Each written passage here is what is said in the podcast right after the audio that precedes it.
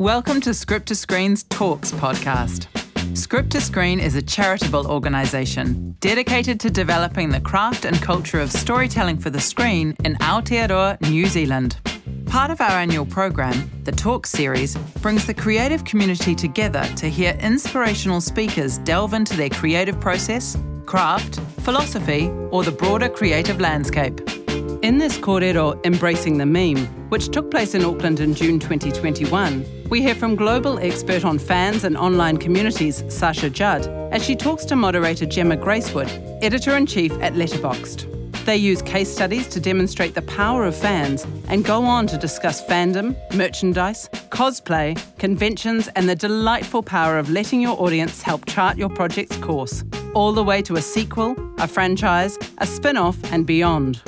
This script to screen talk was inspired by a panel discussion that Sasha Judd participated in at the A to Z of Screen Publicity workshop, held in partnership with the Aotearoa Screen Collective in May 2021. That session is also a script to screen podcast. Kia ora koutou, ko Gemma Gracewood, toku ingoa. Um, I'd just like to say haere mai ki te whare o Tapek.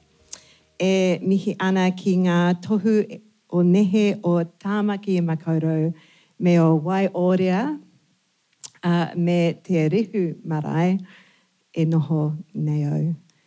Nō reira, tēnā koutou, tēnā koutou, tēnā tātou katoa. When we did a version of this talk at our recent wānanga, the A to Z of publicity with Script to Screen, um, we chose a whakataukī for each of our sessions, and the one for the fandom session was No te roro, naku te ka ora te manuhiri. which translates um, loosely, as it always does, as we give to satisfy guests, or in this case, we give to satisfy fans. We don't make our art in a vacuum and we don't uh, release it into the void. If we're doing it right as creators, we have someone, or hopefully many someones, out the other side and within that audience, there are the viewers who, um, at some point, cross over from a viewer into the passionate realm of being a fan. And Sasha Judd has been watching and learning and participating in the fan realm for some time and now speaks about fans on a global scale, COVID notwithstanding. Um, and I'm endlessly impressed by her wisdom on the transformative power of fans worldwide. Uh, and I was thinking, though, ahead of this talk, that in Aotearoa, our concept of fandom, it's, it's sort of a funny old concept, um, not so much in sport, where it's perfectly acceptable to fully get behind dudes and sometimes women, if they're lucky enough to be televised, um, running around with the ball. But um, definitely in the arts, our tall poppiness uh, about our own high achievers tends to rub up against our constant concern about what the rest of the world thinks of us. So I'm really interested in how we can get better at understanding and harnessing, if it's possible within our culture, the power of fans um, to help change the world or at least our little corner of it. So, what do we as creators need to be thinking about in terms of behind the scenes materials um, beyond just basic publicity and marketing? And who we hire to be the voice or voices of our show and social media channels.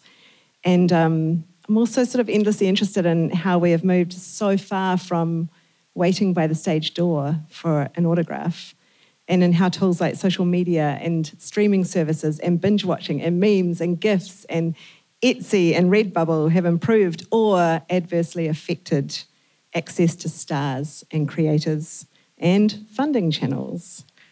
And finally, I'm really curious about how creators choose to either acknowledge or ignore what the fans of their work are saying, and how both fans and creators can fan the flames of fans.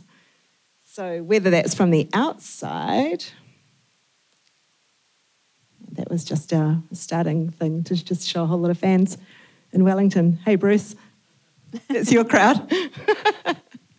Um, so whether that's from the outside, uh, for example, this is the Kitty and Lou Instagram account full of pictures of home, proudly homemade birthday cakes made by grown-ups to um, celebrate their children's birthdays.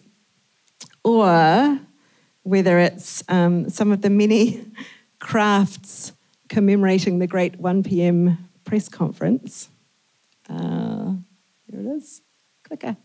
There we go. Um, what you're seeing here is some earrings, some Ashley Bloomfield earrings, some really cute wooden cutout figures of Jacinda and Ashley. They're all for sale on the internet right now. Um, so those are all fan made items, or whether it's from the inside, the great early 90s Shortland Street collectible cards. Um, South Pacific Pictures, of course, have long been at the forefront of fan service in New Zealand. Or as recently as um, episode six of Sweet Tooth, which starts with a Marlon Williams song, and then later in the episode, there's Marlon Williams eating Pop Tarts. And um, I just I just had a sort of supposition that that was fan service, but then I checked in with them today, and they said, yeah, basically the crew were fans of Marlon, so they wanted him in the cast and they wanted his song on the soundtrack. So they are fans as creators, just getting him involved, which in turn satisfies any Marlon Williams fans who happen to be watching Sweet Tooth, which is divine. So let's dive in. Sasha, welcome. Hi. Who are fans? Who are fans? Um, I think it's sort of helpful to just start with acknowledging that the study of fans is a whole academic realm that I'm not a part of. So I'm not proposing to speak for scholars of academic fan studies. But I think we can kind of draw some general um, themes about fandom. And you can loosely categorize fans into two kinds. You can talk about what we call curatorial fans, and you can talk about transformative fans. Curatorial fans are fans who prize knowing the most facts about a subject. So, a sports fan is a classic example often of a curatorial fan, someone who can tell you the starting lineups for the All Blacks for the last 20 seasons, can tell you who the coaches were or the assistant coaches or who the captain was or a, a particular point in time. Um, they are the Star Wars fans who have not just seen the movies but read all the books and can tell you which parts of the canon contradict other parts. Transformative fans are less interested in that. They're interested in telling the stories that fall through the cracks. So, a transformative fan watches a show or a movie or reads a book um, and they want to tell the story that happens off screen. So they want to imagine what happened after the episode finished, what happened if the characters were not, in fact, Jedi, but were baristas in a coffee shop, what happens if the lead characters were queer or were people of colour. And transformative fans tend to uh, create fan fiction, fan art, and it's very much about that sort of question of what if. So um, to give you some examples, transformative fans are interested in telling the story of Hermione as she's depicted in the books, not the white character from the movies. They're interested in the idea that Harry and Draco might have been obsessed with each other at school for other reasons, or that they might have only figured that out years later after the war. Um, they're interested in what Dana Scully might have been like if she was into 90s grunge.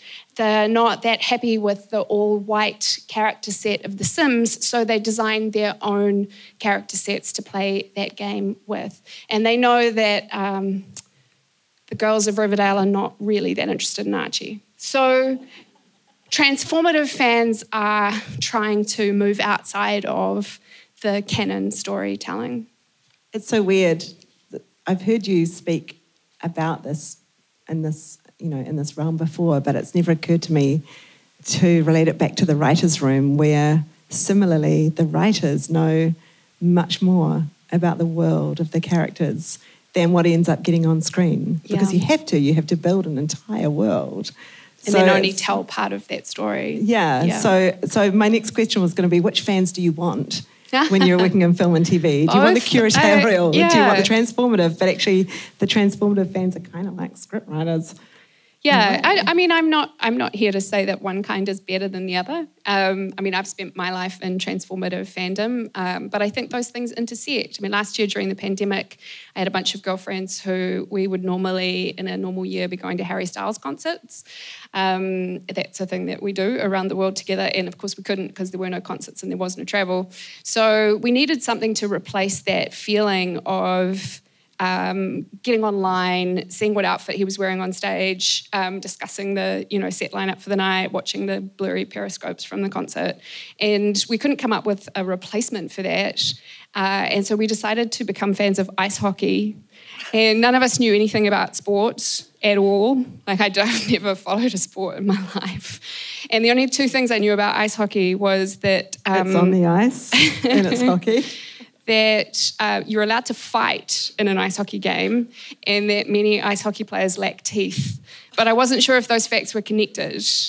And so that's, that's where I began. And now, if you want to, I can tell you all about my favorite team, my favorite players, and I have some fan made merch as well. So uh, you can become a transformative fan of anything, is what I'm saying. Um, curatorial fans would hate that because it's like you have to have grown up, become, you know, like you have to have yeah, known the a, sport all the way through. You get a team and, assigned at birth, basically. Yeah, you don't pick a team based on the narrative romance between two of the key players, which is how I picked mine. You know, they're not actually romantically involved. It's just there's a good story. So the the world's changed, the internet's changed. How has the conversation between fans yeah. and creators changed? Yeah, that's a great a great place to start. I think I think it's evolved a great deal. I think if we go back 10, 20 years, um, showrunners and creators put something out into the world and then um, hope that people would like it. And to the extent that transformative fandom grew up around it, it was very much in the shadows. If you were writing fan fiction about Star Trek, you were doing it in a zine in the 70s and mailing it out to people. Um, if you were writing stories about the X Files in the 90s, you were doing it on a Usenet mailing list. All of this was sort of slightly in the shadows because there was a real sense that studios and showrunners wouldn't approve of you messing with their creations in this way. And there were a few quite high profile examples of people reacting very poorly to, to this sort of activity. So the classic example was Anne Rice, who wrote the Interview with the Vampire novels, and she like sued fans. She didn't want anyone doing anything with her characters. It was the whole time. So um, all of this sort of happened. It was slightly taboo, happened slightly in secret. And I think that relationship has evolved as social media has evolved, as a lot of this stuff has sort of become much more public.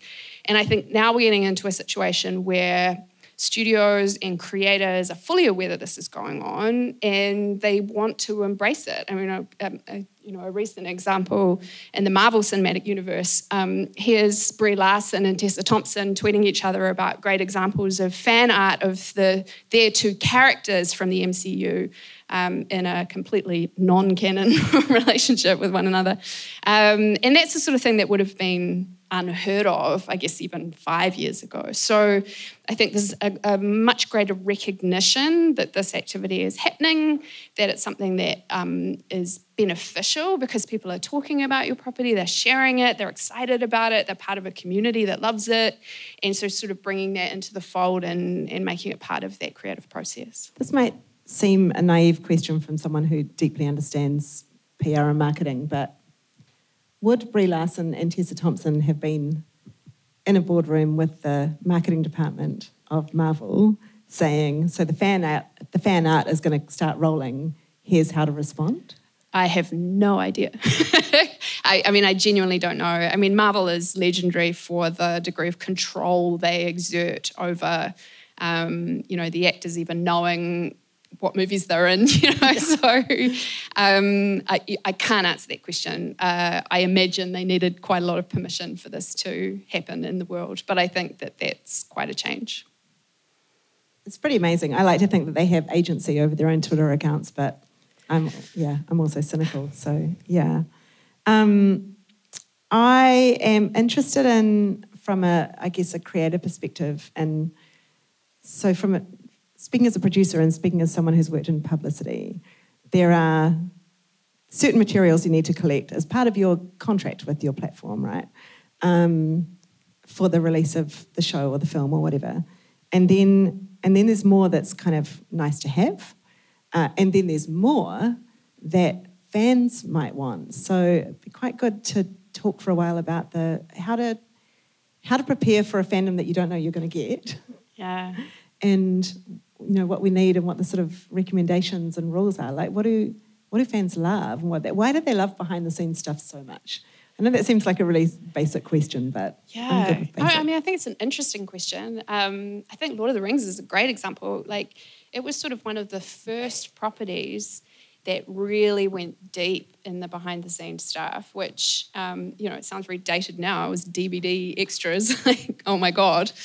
But the access that that gave to fans, uh, um, both to the creative process and to the actors themselves, is you know, hugely responsible for the strength of that fandom um, and how people felt about it and how they felt about the actors because they felt that they'd had this insider access. And so much of fandom is about feeling like you're part of a community, that it's an in group, out group thing. It's like you care about this, this thing deeply and feeling like you're, you're on, inside the tent um, is an amazing feeling. Um, and so, yeah, I mean, behind the scenes content is obviously incredible. When you're first making something, you don't necessarily like if you start tweeting, "Hey, here's behind the scenes of my new movie." It's not like anyone's necessarily going to care, but but thinking ahead to you know if your if your dream is that this is something that's going to live on in the world, um, I guess recording that, making sure that you have those assets and resources so that you're in a position to share them later is enormously important and enormously, I mean, expensive. It adds to the production budget and it adds to the schedule and I mean it can do. I mean it depends like if it's if it's your actors who are filming stuff on their iPhones then maybe not, right? Like so it sort of depends how it's done. Obviously the Lord of the Rings stuff was big budget and high end and thought about and cut together and beautifully distributed, but it, it might not necessarily be that way. It might be that it's just a bunch of Instagram lives that fans are into and, and keeping. I did some um, I did some Hobbit behind the scenes producing in New York one time. Went to Howard Shore's very amazing place where not his house. I thought it was his house as we drove up to it because it was kind of this mansion in a in a private gated lakeside village.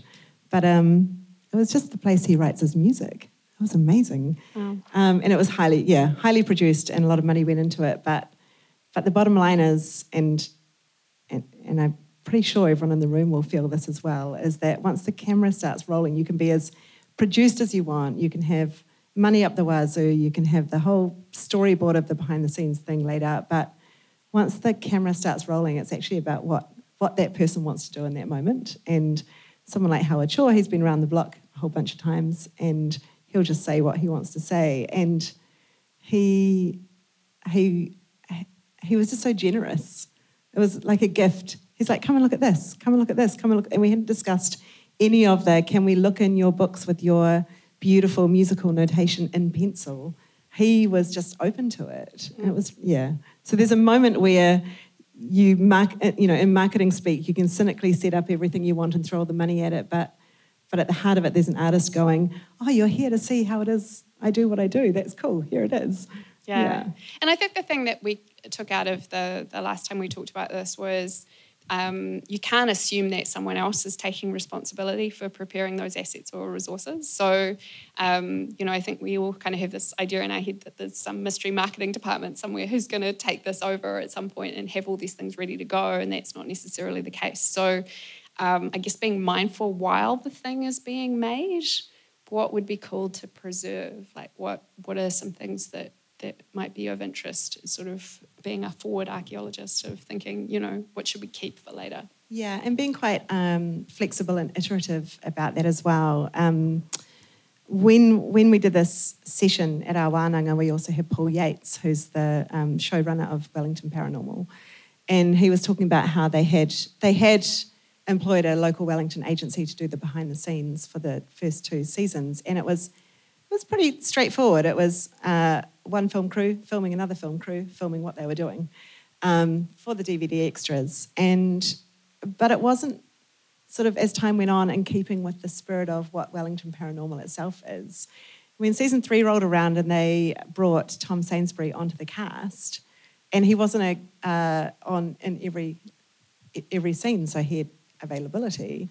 Paul had a bit of a brainwave and went, "Oh, this this is going to change up behind the scenes," and so he basically employed Tom, threw some more money at him to host the behind the scenes and to kind of womble around and ask questions of the cast and crew. And it made it a thousand times funnier and a thousand times more interesting because you've got a not only a pair of eyes that you're experiencing it through, but a pair of eyes that's inside that production and is a funny person. So it's also about sort of looking at looking at literally what you have in front of you that you can use, I think. Um, and another really lovely example that came out that day was um, about Alibi. Who here worked on Alibi? Anyone? Um, so it was the Choose Your Own Adventure mystery series that was on TVNZ On Demand a couple of years ago. And um, because it was on demand, not on broadcast, they really didn't have much of a um, publicity and marketing budget. Uh, and they knew that the release of the series was going to be quite low key. Um, so they're like, what can we do? And they basically put all of their available money into the best possible publicity shoot they could do with their characters and produce these images.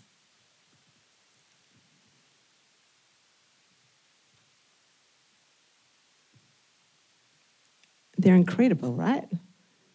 And um, you can still see them today on TVNZ On Demand, and it just, that did the trick. If you have little to no money, just throw it all at the best possible photo shoot you can do, because that, that right there. Literally, the only the reason I know that series exists is because these photos are so striking when it pops up in the TVNZ on demand carousel. Like, kind of like, oh, what's that show? you know, like the just that photography set is amazing. It's all about the carousel. And it is for a lot of people, right? Mm. All about that carousel. Oh, by the way, I'm totally up for um, anyone putting their hand up or going ding ding if you don't know what we're talking about. Good question. I don't, but it looks like Patty Solomon at Tyrell's work. Yeah. It's gorgeous, isn't it? And this is definitely someone who knows how to light for a range of skin colours, which is um, incredibly important and increasingly incredibly important for New Zealand casts. You'd be surprised how few people think about that before, yeah, when they're booking their photographer. So um, I guess a creator question to ask at the outset, really, at the outset of a project is how much of this project do you want to share? And who on your cast is going to be happy and available to do more, I guess, beyond principal photography and, and your basic publicity rollout? Would yeah. they be fair questions? Yeah, and it might depend. I mean, if, if you're a brand new show or film or whatever with a cast of unknowns, suddenly having your actor tweeting about their new project is not necessarily going to do anything in particular. But if you have someone who has some social reach, that might be important. Fans who are coming to the project because of someone who's involved, they're predisposed to love it, right? Like they want to know everything that the person they stand is involved with, and so they're going to be watching closely.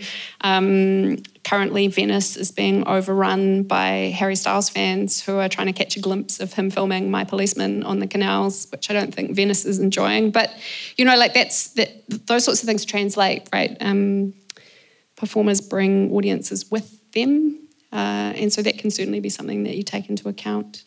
Uh, so yeah, I think it, it varies wild, wildly between an unknown pilot and uh, an established show where you're trying to sort of keep that flywheel moving. But the bottom line is don't not do anything. yeah, def- definitely don't do nothing. yeah, definitely don't do nothing. Good lesson. So um, if we jump forward, so we're just going to kind of pile through this, but do feel free to ask questions as we go, and there will be question time at the end. We jump forward to release, I'm quite interested to talk about how fans come into play when it's time to send your work out in the, into the world and, and, and what the difference is between um, some you know, straightforward publicity and marketing, you know, a tweet saying, here's the trailer, and what fan engagement looks like. Yeah. Yeah, I think that's interesting because I think, I mean, I'm someone who is firmly in that cable cut demographic that doesn't see anything that's not coming across my social media, basically. Like, I'm not picking up a copy of the TV guide, I'm not reading the newspaper. Um, and I was really struck by that. You and I had lunch a couple of months ago, and I was staying in a hotel and I had watched The Tender Trap only because I was in a hotel with linear television and I turned it on and there it was. and, and like I, I didn't have any awareness that that had been made, that it was screening, that, you know, I really enjoyed it, but, you know. So, um, thinking about that sort of release publicity, I think, is interesting and it's going to vary depending on the demographics and, and how that rolls out. But then it's sort of about how do you engage with your fans while that's happening? Like, how do you kind of experience um, the release with them? And some of this is going to be budget dependent. It's obviously much easier for shows with big budgets who can pay someone to be looking at social media while the show airs. But it is something that contributes to that kind of community feel. So, this is an example where I was watching Queer Eye and uh, there was an incredible reaction from the Fab Five to something. And so I just tweeted saying I urgently needed a GIF of this reaction because I felt that it would be useful in my life. Uh, and Queer Eye replied immediately saying, We got you, and gave me three gifts that I could use um, for that, which was ideal.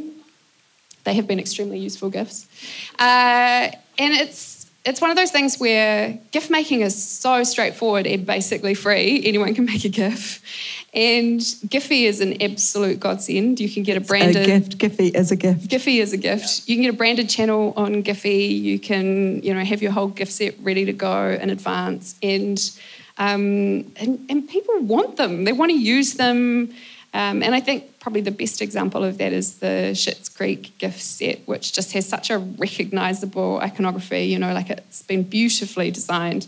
But you see those gifts everywhere, you know. And I actually want to ask who in this room has made a GIF because they couldn't find, yeah, yeah, yeah. yeah. And it's not that hard. It's not that you know, hard. like I'm, I'm not particularly technical. It's I, I can manage it. I made it back to Jane Campion. I made. I was grumpy that I couldn't find any gifts from In the Cut, her famously maligned but fucking brilliant um, erotic uh, detective murder drama. And um, every time I was looking for Mark Ruffalo in the cut gifts, I just kept getting the Hulk. And so I made some in the cut gifts where he's just super hot in the bar, making Perfect. eyes at Meg yeah, Ryan. See, that's your gift to the world. So, um, yeah, people, so, so yeah. social media engagement like this, where um, you know that the show is airing, the film is screening, um, and just just watching that conversation unfold and participating in that conversation, and um, you know that might feel daunting, um, but but the buzz that people get from a response from the show or the creator or whatever is amazing. It's massive. So when you're looking for, when you're considering your release and you're looking for someone who's going to be running your social channels, you want someone who understands gifts and memes and stickers and also the show itself and also the person they're tweeting back at or Instagramming back yeah, at. Yeah, it has to feel authentic. Um, I, I, think that's right. I, you don't you don't want to pay someone to do it who's just churning it out. But you also want someone who's a fan of the show, presumably. Yeah. Because yeah. then they're talking to other fans. And I think a really lovely and extremely recent local example of this, and these next images are all gifts, but I'm not as good as Sasha at in embedding gifts into keynotes. So uh, just imagine they're moving. But um, hosting Creamerie. Yes.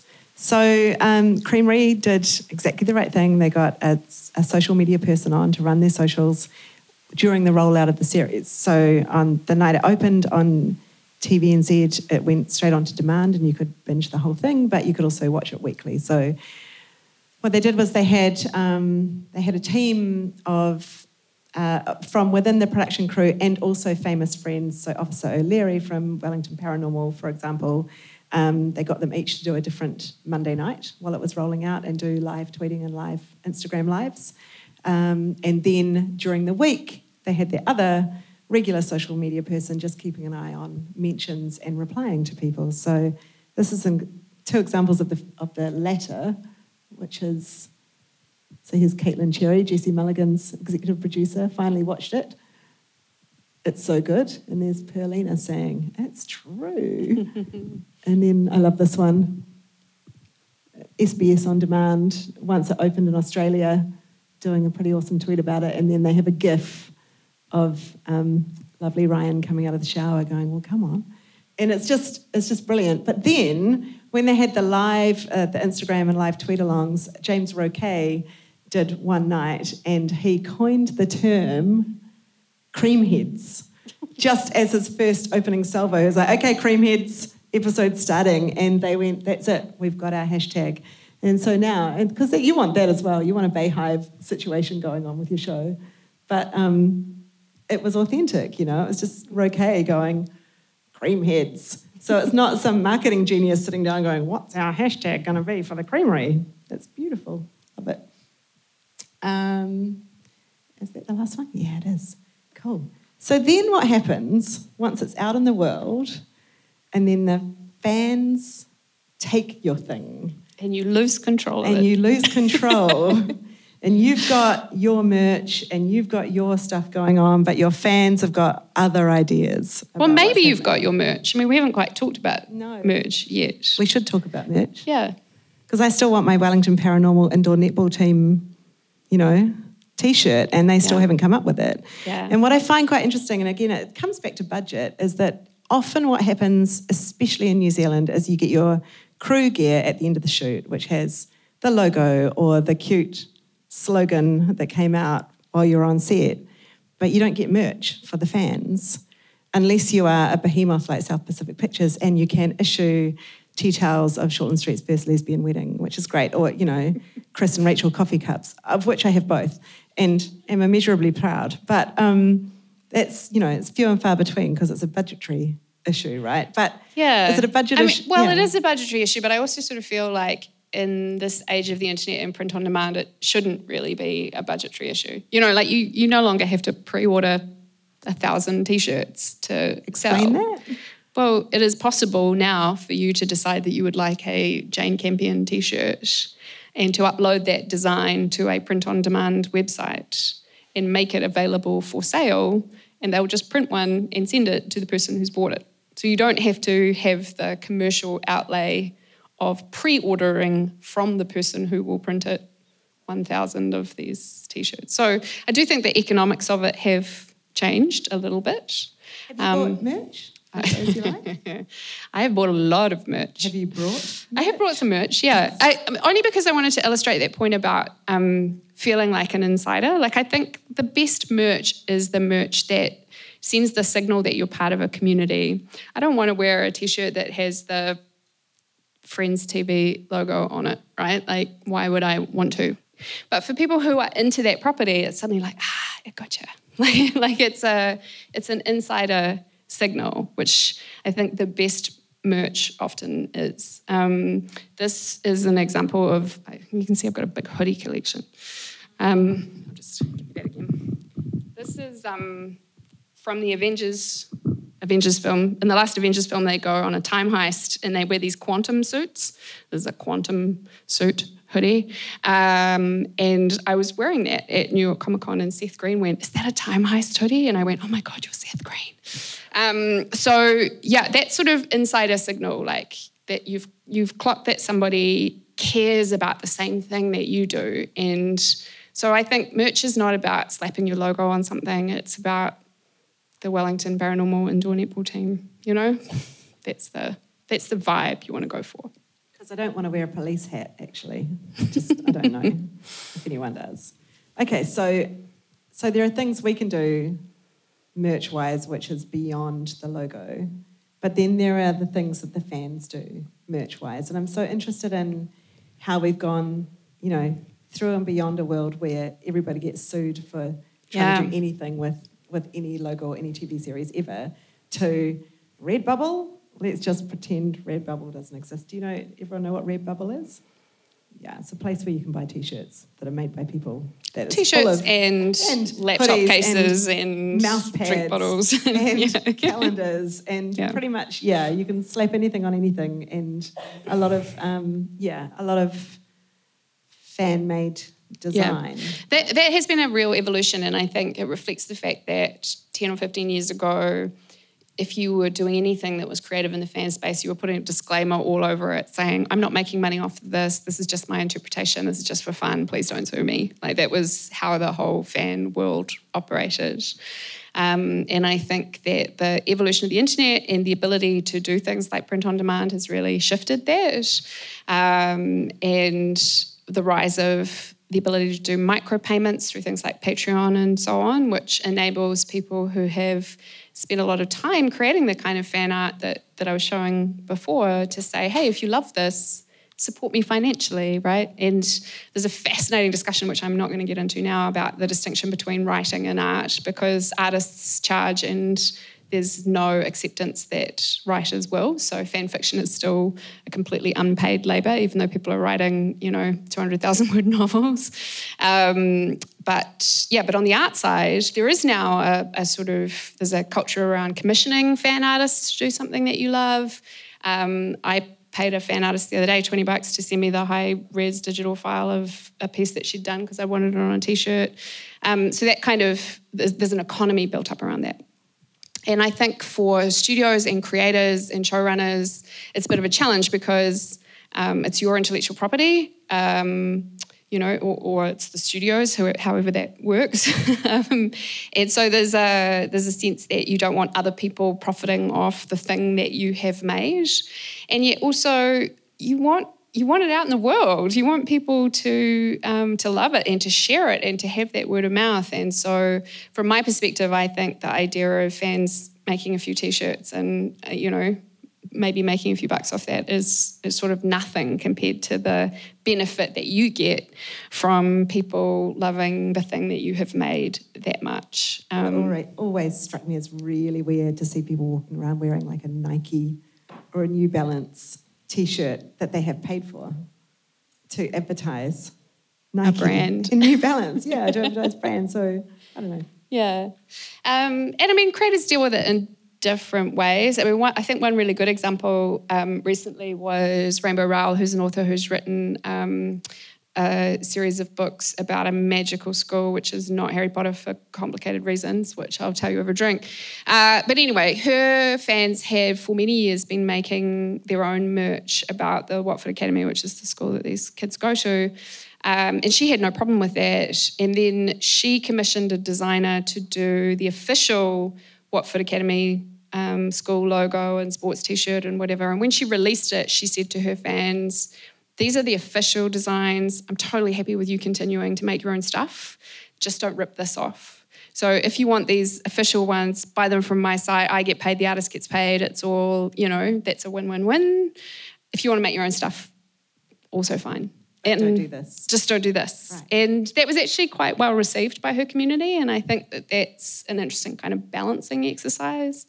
Um, but yeah, I mean, as you will know, the big studios sort of walk a line with this. It's like um, my brother made these incredible Star Wars pins, and like they're a, they're a sort of a cartoon version of the Star Wars characters. And he's like, "Do you think I'm going to get sued?" And I was like, "No, because I don't think George Lucas is coming after someone who's selling a few pins on Etsy." Um, and and you know, up to a point, I think the studios are fine with it. If you're actually ripping off their trademarked logos and you know, trying to make money from that, then it might be a different story.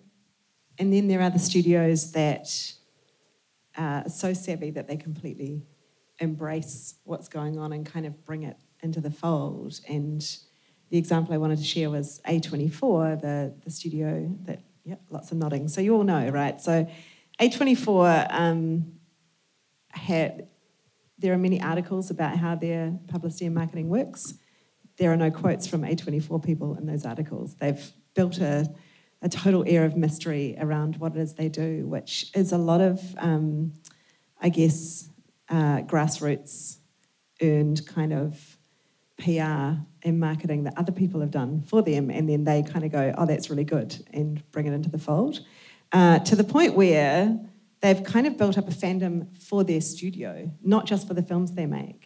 But for their studio, there's a private A24 Facebook group, which is closing in on 70,000 uh, members who just get on there to talk about A24 movies. And there's an assumption that even though no one A24 film is like another A24 film, all A24 lovers will love all A24 films. So they've sort of built up a fandom, essentially an audience around the studio, not just the movies. And then they do things like uh, when Lady Bird came along, Greta Gerwig's film, um, some chap thought that it would be brilliant to rip off Taylor Swift's Reputation album cover and make a ladybird version, basically along the lines of "Look what you made me do," uh, which is so great. Put it up on Redbubble for sale, and then A24 in capital letters tweeted, "Cease and desist." But they no, had no intention of getting him to cease and desist. It's just a joke, right? So that's February the 10th. And then at some point, they tracked him down and on their own blog wrote this beautiful, by the end of the month, this gorgeous long feature about this 16 year old Brazilian teenager behind the t shirt. And the story is all about how, you know, he started off as, a, as, a, as an illegal um, dude ripping off our merch, and now he's our best friend. And that's how you do it. I just love that. I love it so much. My other favourite um, Redbubble piece of merch is this sticker from Hunt for the Wilderpeople, which you can also get put on a coffee cup if you want. But that is not official Hunt for the Wilderpeople merch right there, people. That's just some fan of Paula, the child welfare officer. I love it. And then, and then it sort of gets a bit crazy, right? Then it gets into what people are wearing and costumes and, and what, what members of the cast and crew choose to give away as part of the whole process. Yeah, and I think that's sort of about having a healthy relationship with your IP. And I, I say this as a recovering lawyer, um, and I know that for those of you who are creators, there will be people involved in your teams on legal who are saying, don't do this, you know, like, this is our intellectual property, you can't give this away, you can't let these things happen. Um, and the lawyers will often be wrong. And so, sort of trying to f- find a way to balance that tension and to push back, I think, is really interesting. This was just an example that I wanted to share. Um, Harry Styles performed. Uh, this was just his warm up, actually. He didn't even perform wearing this. Wearing this cardigan, um, which is by a knitwear designer called J.W. Anderson. And his fans were so excited by this cardigan, and it was a pandemic, so everyone was knitting, I guess, that people started to knit it on TikTok and share their knitting videos of trying to recreate this cardigan. And the, the fashion designer behind it, JW Anderson, was so impressed and humbled by this trend that he released the official pattern. And so, like, this is a classic example. This guy's a big name designer.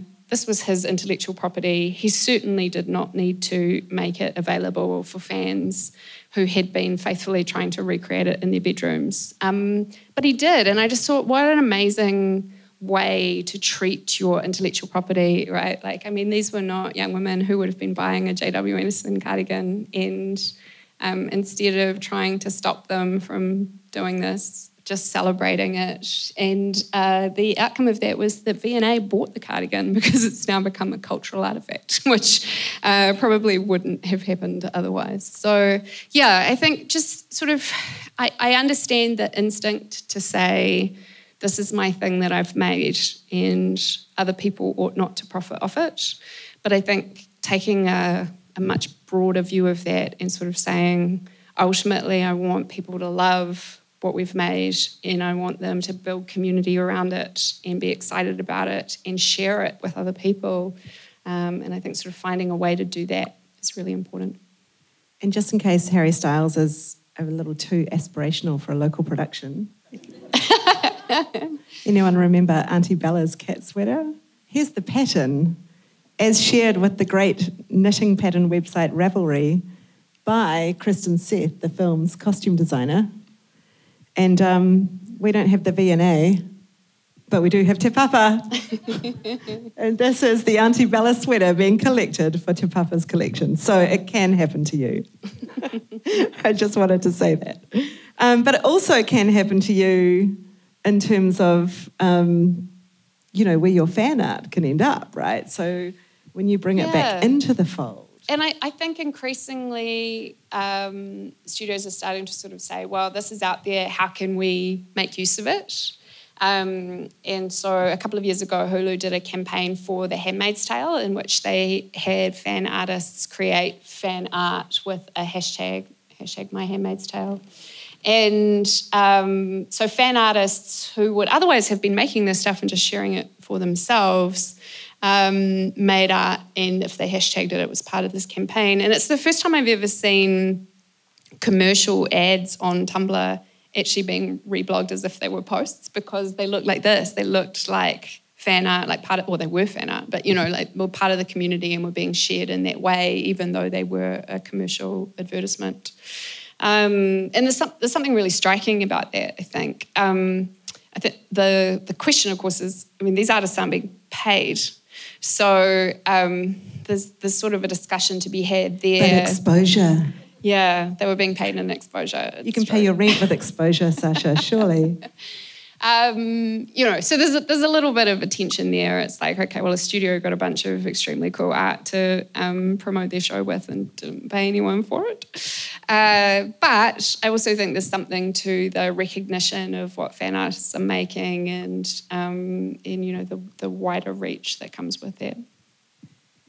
I want to shift and ask creatively for the writers and showrunners in the room.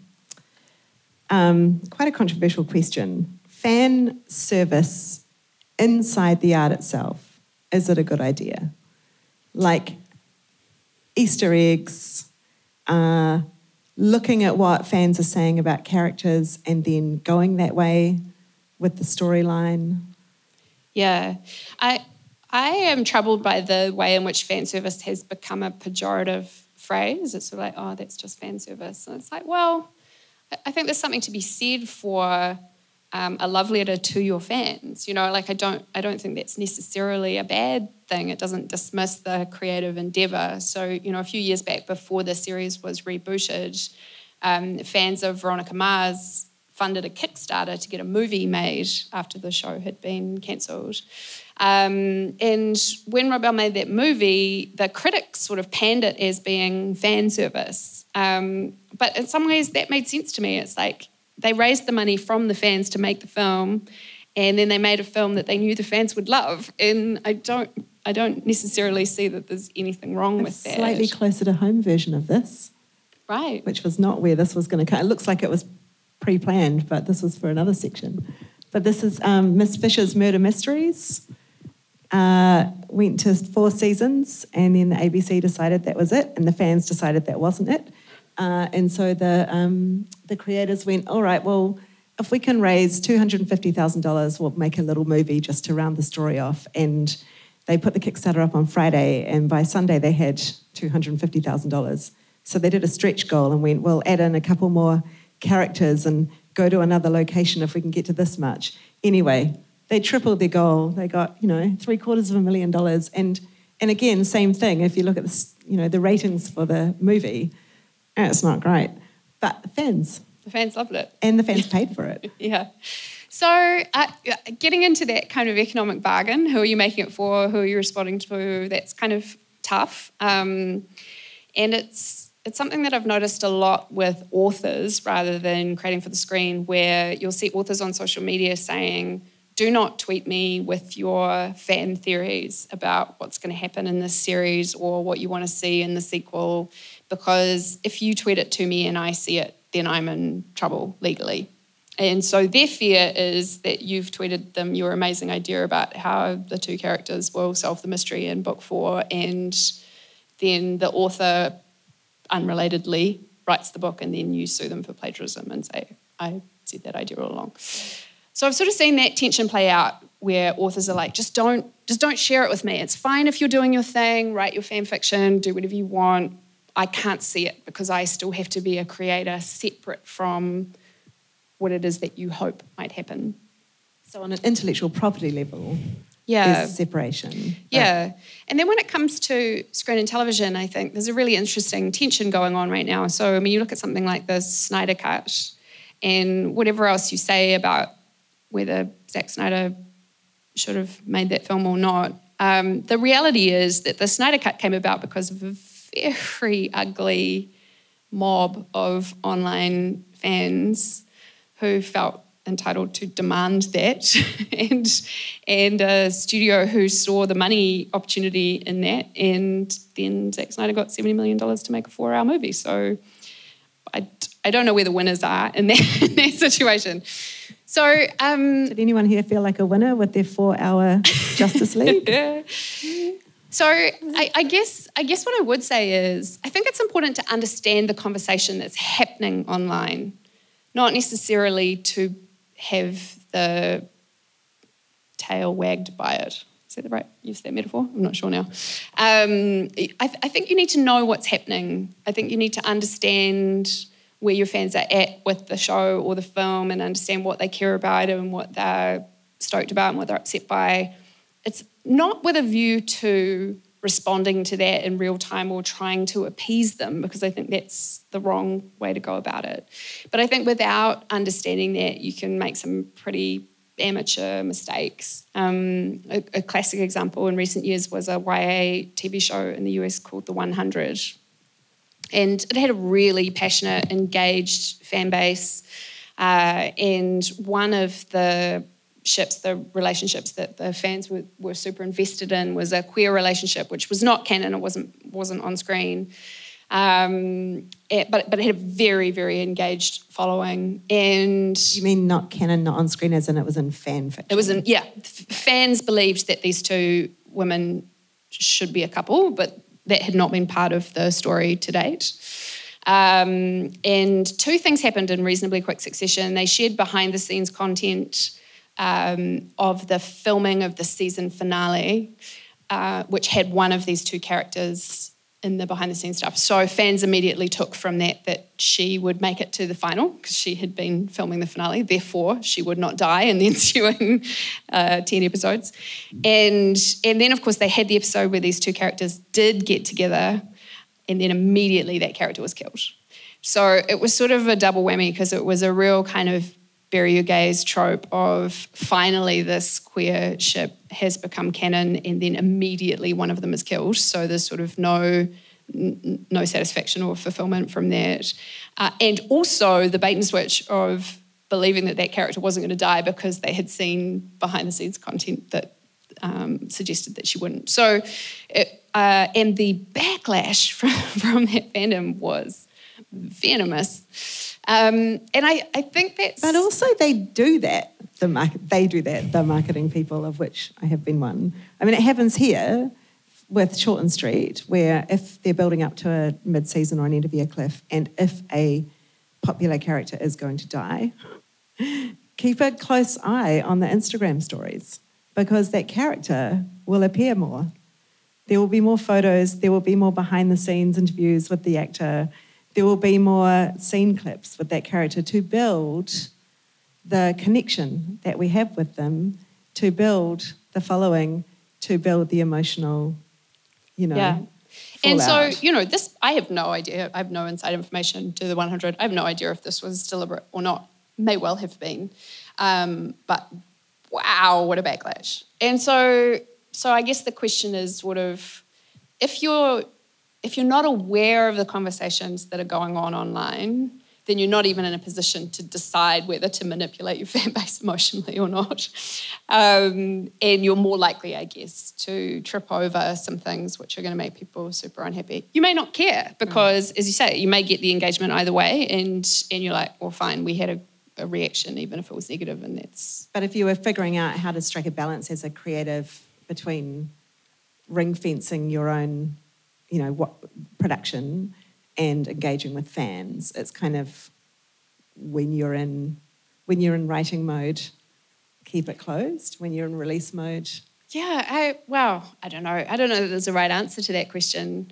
Um, I, I think I, I think the answer is you want to create the show that you're making. You don't necessarily want to make it in response to the fans. Though, you know, when we spoke about this last time, someone was saying the example of, of building in um, or elevating characters who maybe had been sidelined, but fans love them, so you give them bigger and bigger parts. So there's definitely a sort of a back and forth between fans and creators.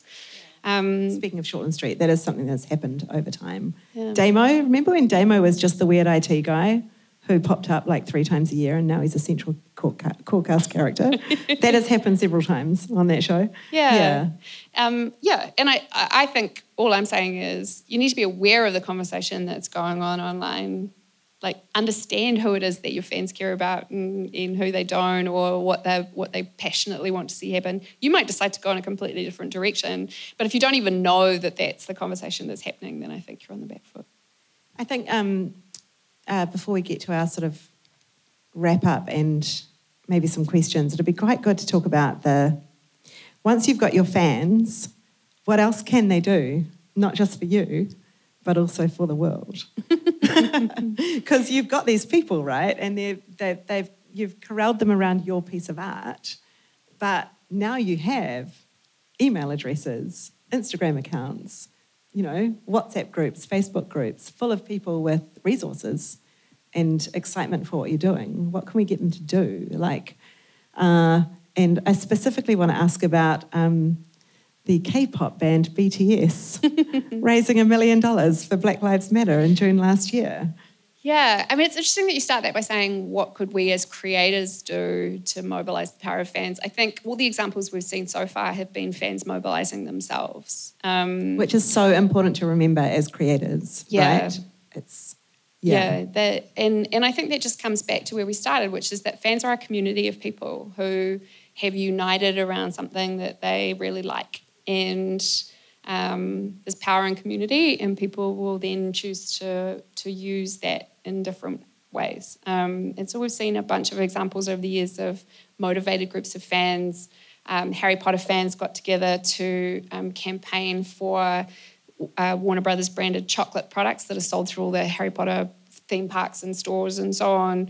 They um, it wasn't fair trade, and so they worked out that the chocolate products that are sold in all the stores were basically being made by child slaves, which was kind of not in keeping with the whole vibe of books about you know children fighting their way free of oppression. So, um, but that was an example of like was a really coordinated multi-year campaign by hundreds of thousands of fans writing letters and you know getting stories on the news media and whatever to get that changed and they did um, we've we've seen political action and i think k-pop is a great example of that because their k-pop fan bases are very online and very motivated um, very swarm like uh, and so we've seen a, a, few examples of that recently um, during the Black Lives Matter protests in the, the US last year. Um, a number of US based police forces put up uh, snitch sites, basically, where you could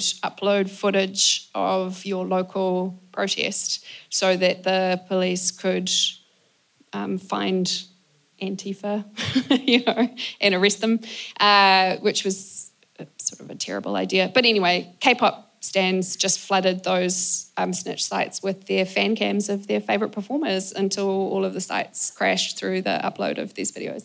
Uh, and you know, it's lovely to watch those sort of very simple things work, like when all the TikTok teens signed up for the tickets to David uh, to Donald Trump's rallies, and he thought he'd sold them out, and he hadn't. Um, and and I, you know, the BTS uh, fans army raised um, an enormous amount of money for Black Lives Matter. I think the, the one thing that I would just say immediately as a note of caution is that fans are both awesome and terrible.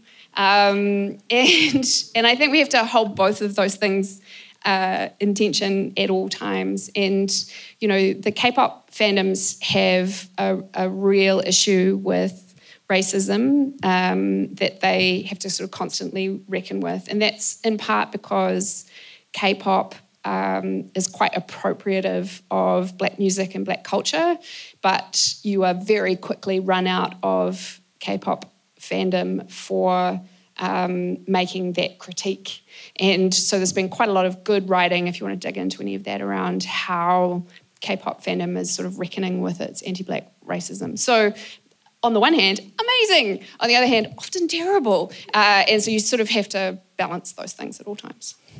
But if we do look at the, um, and it feels like a bit gross to just gloss over that and move on, but if we do look at the um, sort of next level stories of fan power and the ways in which you can raise a quarter of a million dollars for the movie or a, a million dollars in 24 hours, um, you can also use your stars for social good and public good projects. And I really love this one. It's just a little outtake of how to make a plate. Just click it again. Oh, here we go. Um, Mum, what on earth are you wearing? Well, I didn't have any clubs, so I've used the doggy poop bags and I didn't have a mask of any sort, and so I modified one of my eyebrows, and I borrowed two bags of goggles from out of the workshop. Okay, Mum, you're in your bubble, so and also none of that stuff's actually effective, so you can take all of that stuff off. Oh, I can take it off now, can Yeah, you can take it off. Oh, God, the hands are sweating in those doggy pants. I'll just get my goggles off now. Oh, that's lovely. Hang on, I'll just take my bra off. You might want to turn away, darling. oh, this feels better. It's Lynda Topp. I love that. I just love the reveal of that. Not only is this beautiful public service message, which was a series of COVID 19 public service messages made by the Wellington Paranormal team, not only is it, is it sort of in service of Wellington Paranormal fans, but also it's Lynda Topp, Dame Lynda Topp, which is just such a gorgeous reveal. And it's, it's really indicative of how that production team completely understands the, the, the world in which they're working and, and how that will just make people gleeful and happy. Um, I, I also wanted to just share a story of my own about how fans will move with you from project to project. Once you've corralled them, you know, keep them and keep them moving. If they associate you and your production company with content they enjoy, no matter what it is, they'll they'll move with you. And it feels like an easy hit in this country, but it's the obvious one, and it's the obvious one for a reason. The Taika, Brett, and Jermaine effect can't be underestimated in terms of the way that they have um, created a number of projects, some of them offshoots of each other, and moved their fandoms between them. And when you read interviews with those guys, they will always undersell. They will always undersell themselves, and they'll understand uh, undersell the degree to which they sort of care about fans. But it's been really evident um, to the those of us watching them closely for a long time, and uh, that fans are actually their kind of number one, first and foremost, that they most deeply care about. And I have a, a personal professional experience of this um, from way back when. 2006 when I travelled to South by Southwest in Texas with them to make a documentary for TV3 before they had even shot the pilot of the HBO series, but they were on their way there and they'd been invited to the comedy, not the music, but the comedy part of South by Southwest. And um, they weren't terribly well known, but they had done their HBO special. And some fans of theirs, who'd become fans from seeing the HBO special, had driven 30 hours like overnight, day and night, to get to Austin to catch a glimpse of them. And the thing about South by Southwest is you spend $800 on a pass to get into the official events. And if you can't get into the official events, then you just keep your ear to the ground and find out where, where your favourite artist might be playing otherwise. And on this particular day, uh, Brett and Jermaine were playing on a box in a tent out the back of an outsider art gallery off site. And um, during that gig, Neil Young and his then wife came to watch of the Concords specifically, not anyone else who was on that lineup, but them. They were standing at the back, leaning against the wall. And as soon as I clocked him, I was like, oh my God, I'm the producer. My job is to get Neil Young in this documentary. I'm going to do it. So off I went. I had a really lovely conversation with them. I said, Did you like what you see? Oh, we love those guys, blah, blah, blah. Well, this is what we're doing. And we're from New Zealand. It's only going to be seen in New Zealand. And we just love a couple of minutes with you. And, you know, we just want to ask you about your love of the A minor chord, really. That's about it, honestly. And um, he's like, Well, if those guys want to come and talk to me, that will be all right. So my next job is to go and corral the crew and the Concords, which are two quite different things to do. And when I got to them, they were out the front of the gallery engaging with the fans who'd driven 30 hours. And I started to sort of make signals that we needed to stop what was happening because Neil Young was waiting in his car down the road. And it became evident that they were never going to stop talking to their fans. And um, this is what was happening while I was trying to keep Neil Young from driving away.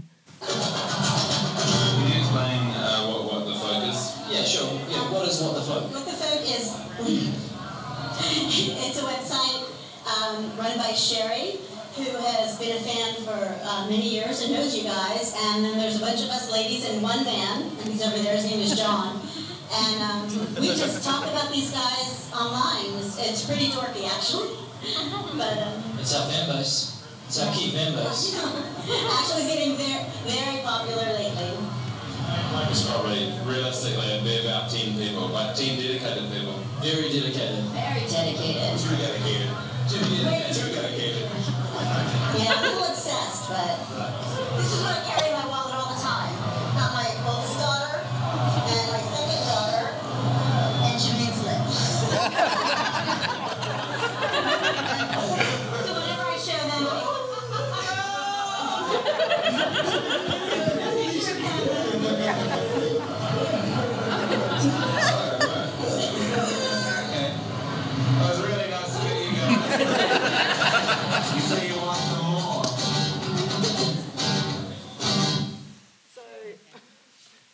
So then what happened?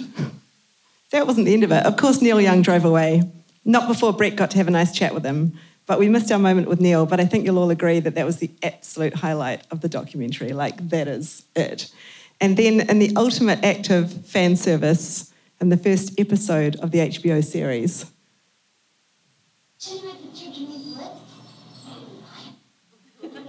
Mel, the superfan, shows Brett a photo of Jermaine's lips. And the fans, because by that time I was deep in the fan forums, went wild, as you can understand. So um, I would love to finish with some thoughts about authenticity and duty of care and cultural competence and um, yeah, just taking care of your project from the outset because of the potential ways in which your fans might pile on or run away from you when they find out that maybe not everything is, is as it's set up to be. Um, and I've got an example to, to kind of lead into this, which is Has anyone heard of Ships of the Northern Fleet? Yes. One person, two people. There's a reason for that. It's a fake TV steampunk sky pirate, fake, completely dreamed up TV series called Ships of the Northern Fleet that was sort of dreamed up during the pandemic uh, and created by lots and lots of people around the world, sparked by one video game writer's suggestion. And um, in one New York Times story recently about the whole phenomenon, um, they write about how it's sort of been an inclusive fandom by default. And what I found important about the story was, and, and about the phenomenon, is that it's described as a refuge for people who felt betrayed by the creators of other franchises they loved, like Harry Potter and Buffy the Vampire Slayer. Um, and it was the fandom of this fake series was initially cultivated to be a queer-friendly space and comfortable for people of color, all-inclusive, no one person dictating the way everything flows. Uh, and, and, and one creator slash fans quote is the least toxic fandom I've ever been in. So the final question for you, Sasha, really is uh, the, the question really is around as creators having our ships in order from the start so as not to run the risk of betraying our potential as yet unknown fans later on and whether you wanted to comment on that. it's a pretty lofty goal. I mean, I think it's easy to describe an entirely fake fandom as the most inclusive fandom that anyone has ever been in. Um, I mean, two things about that, right? Like, there's there's no creator to let you down, so it's quite quite easy to say that that that's a good time. Um, and also, I guarantee if you check in on the ships of the Northern Fleet fandom in a year from now, there'll have been some terrible rift, like because communities are made up of people, and um, that that will break down. You know, like there there will be fights, there will be discussions that turn heated, there will be spaces that are not safe for everyone to participate in, and that's the uncomfortable reality. We haven't yet worked out as human beings how to be in very large groups online and not have that disintegrate. And um, there's a great quote that I used in a talk recently where someone said that you know people criticize cities for being cold and impersonal, but actually that's by design because we couldn't survive them otherwise. you can't be around that many people in very close connection. Dunbar's numbers 150 or whatever. So it's sort of at some point a group of people becomes too big and then there's trouble. So I think as a creator you can't full you can't foolproof it right like it's um, what i think what you can do is set out with an intention that you'd really love there to be a community around the thing that you've made that is a great space and um, that has people who are as passionate about the thing that you've made as you are. Um, and a lot of that is about making a product that um, you're proud of in the world. And that's about um, having a, a, diverse team that's making it, a team that is um, sharing with you the ways in which. Um, something might be interpreted or received in the wider community that you might not necessarily have thought of um, that stops you from creating characters that are terrible stereotypes or that are racist, that stops you from not hearing the voices of communities that ought to have been consulted and maybe haven't on the way through. And those are all things that mean that you're less likely to have your fandom say, these guys are terrible. That's just wise words to end on, really. Um, Mm, that's the end of what we vaguely prepared. Would you like to ask us any questions here? You want to ask here? Yeah. I have one question, which is that previously, or say pre the internet and the sort of widespread awareness of fans and what people are doing, I think, or potentially I'm wrong, but um, a lot of filmmakers and TV makers made the things that they wanted to make, and they didn't really actually think about who they were making it for at all and, and that through the influence of funders and the influence of the internet and all that has changed. Do you think for the better? Has it what has that done to the way that people create? I, I think it's definitely meant that there are a much more diverse range of stories because I think what we had It's, it's definitely not great yet, um, but we're definitely on a journey towards recognizing that our community um, has a hunger for a really wide range of stories and an increasing recognition that there's a commercial appetite for that. Um, I was listening to a, a, podcast discussion today about In the Heights, the Lin-Manuel Miranda musical that's been adapted for the screen, and sort of saying that part of the difficulty with it is that it's trying to be the only Latinx story that's told on screen this year, and so it sort of has to be everything to all people, and what an impossible thing to try and um, and it's turned out to not be enough things to. Sure, yeah. And and if there were 20 Latinx films that came out this year, then it wouldn't be suffering under the weight of those expectations quite so much. So there's definitely a journey that we're on in terms of responding to audiences. Um, I don't think that we're at the point where it's like, oh, well, we'll only make something that's going to um, keep everybody happy. I think it's more about saying, um, instead of just being a bunch of white guys who are making the films that they want to see in the world, we've now got a recognition that there's lots of different audiences and we can make projects for lots of different people. Um, and I, I, I, think that's an improvement, but it's a we've still got a way to go. The data definitely backs up that um, films. That's, there's, so I know that Franklin Leonard from the Blacklist has been sharing a piece of data around that's come out in the last year around uh, film content that is made by black creators and features black faces makes uh, a, at a percentage more box office than general content, but is funded far, far underneath what the other content is funded. So the more data we have, the more we can back that up. But I would also say that being, being in the middle of the Tribeca Film Festival right now, there are still plenty of people making movies for themselves. I've seen about 10 movies in the last week, and five of them were, yeah, pretty, yeah. Anyway, um, let's, oh, here's Eloise. Uh, thank you so, so much for such an amazing, rip roaring, deep, intense discussion about all things to do with fandoms and audience and how creators can engage with them and how they do. Um, I've got to thank our lovely sponsors. Thank you to the New Zealand Film Commission, Foundation North, and White Studios who um, make these talks possible. Um, our funders require us to report back on who comes along and what they thought of our talks. So, if you could please, please, please fill out our surveys um, outside there really quick, um, and that is the way we can make these things ha- keep happening. So, thank you so much. See you out there. The Talk series is proudly supported by the New Zealand Film Commission, Foundation North, Images and Sound, and White Studios. Music for the podcast was provided by Poddington Bear, and voiceover is Lucy Wigmore.